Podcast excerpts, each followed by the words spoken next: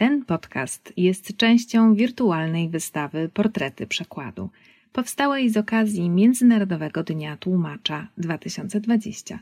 Wystawa dostępna jest online pod adresem dzieńtłumacza.pl.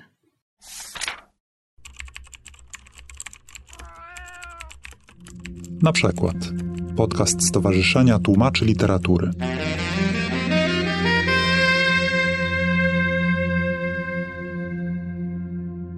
Sześć poetek irlandzkich to jest tytuł mojej pierwszej antologii poetyckiej. Potem opracowałem dwie kolejne. Ta jest moją antologią debiutancką, pierwszą. Tytuł tej antologii no może nie zachwyca jakąś pomysłowością czy błyskotliwością, ale jest chyba dostatecznie funkcjonalny, spełnia swoją rolę i każdy, kto bierze do ręki antologię zatytułowaną Sześć poetek irlandzkich, wie, czego się może po takiej antologii spodziewać. Jest to antologia autorska, czyli odpowiadam za całość tej propozycji lekturowej, począwszy od przekładów, a skończywszy na opracowaniu krytycznym. Tak jak każda tego typu antologia, ona wymagała od tłumacza no, pracy wielopiętrowej, na wielu poziomach, poczynając od tego bardzo podstawowego poziomu, jakim jest wybór autorek do prezentacji. Bo uważam, że jeżeli antologia prezentuje poetki do tej pory w polszczyźnie nieznane albo prawie nieznane, nie może tego robić przedstawiając zaledwie kilka wierszy danej poetki. Trzy, cztery wiersze nie dają wyobrażenia tego, kim jest dana postać. Postanowiłem każdą poetkę przedstawić wyborem szerszym, około 20 wierszy, który to wybór daje już, jak sądzę, wyobrażenie na temat tego, jak różnie każda z tych poetek postrzega swoje zadanie jako poetki i e, jak widzi wiersz, jak rozumie wiersz, jak prowadzi głos w wierszu, albo jak zmienia ten głos, jak zmienia swoje rozumienie poezji na przestrzeni kilku wydanych przez siebie książek poetyckich.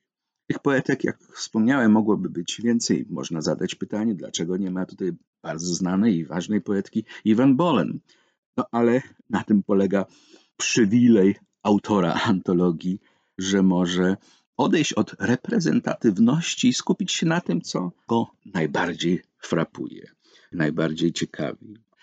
Innym zadaniem, takim bardziej oczywistym, e, jest przekład tych wierszy, a konkretnie znalezienie różnych języków dla tej zróżnicowanej twórczości. No, trzeba się trzymać mocno w ryzach, żeby na twórczość sześciu poetek nie narzucić jednego, a tym bardziej swojego głosu. To trzeba było wymyślać różne języki dla tych zróżnicowanych poetyk irlandzkich.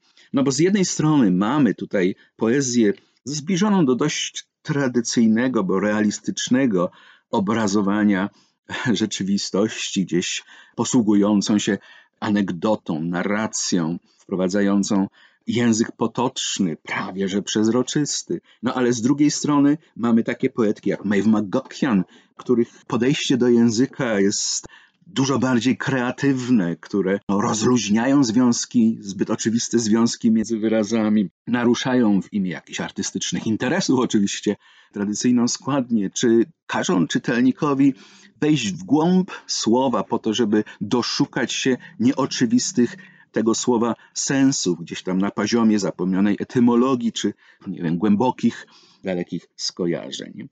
Wierszy jest ponad setka, około 120 wierszy. Ilekroć wracam do tej antologii, a wracam często, ilekroć czytam te swoje przekłady, czytam je zawsze z ołówkiem, bo cały czas mam przeświadczenie, że przekład jest taką niedokończoną, niekończącą się w zasadzie pracą, work in progress, jakby zapraszającą tłumacza do kolejnych spotkań z tłumaczonymi tekstami, do ich modyfikacji, do ich poprawiania wprowadzania nowych rozwiązań.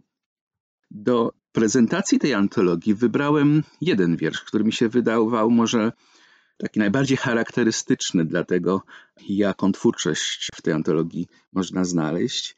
Jest to wiersz jednej z najciekawszych, najbardziej szanowanych poetek irlandzkich, Elaine Nichulinan. Wiersz nosi tytuł Rzeźba Pigmaliona. wydawał mi się ciekawy z tego względu, że jest wierszem, mówiąc bardzo skrótowo, zaangażowanym, politycznym, odwołującym się do pewnego problemu, który dotykał przez długi czas poetki w Irlandii, a mianowicie marginalizacji ich twórczości. Poezja irlandzka oczywiście święciła triumfy na całym świecie, ale to była poezja związana z twórczością mężczyzn.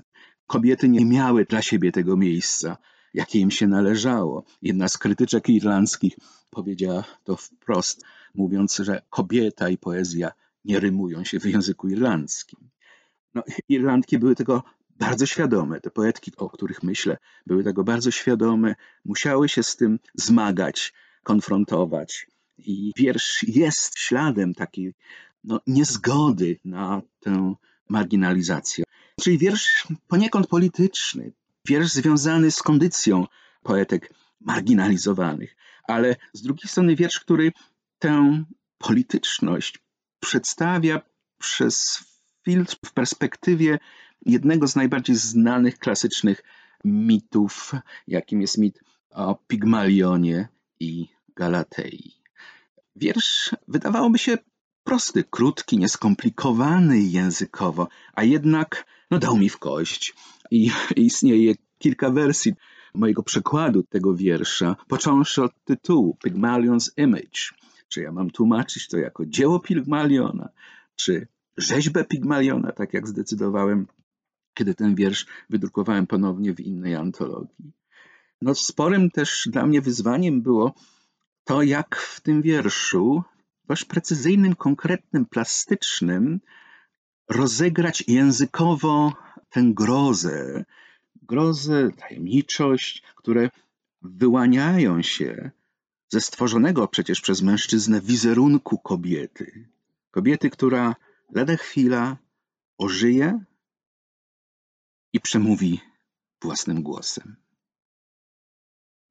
Wysłuchali Państwo na przykład podcastu Stowarzyszenia Tłumaczy Literatury.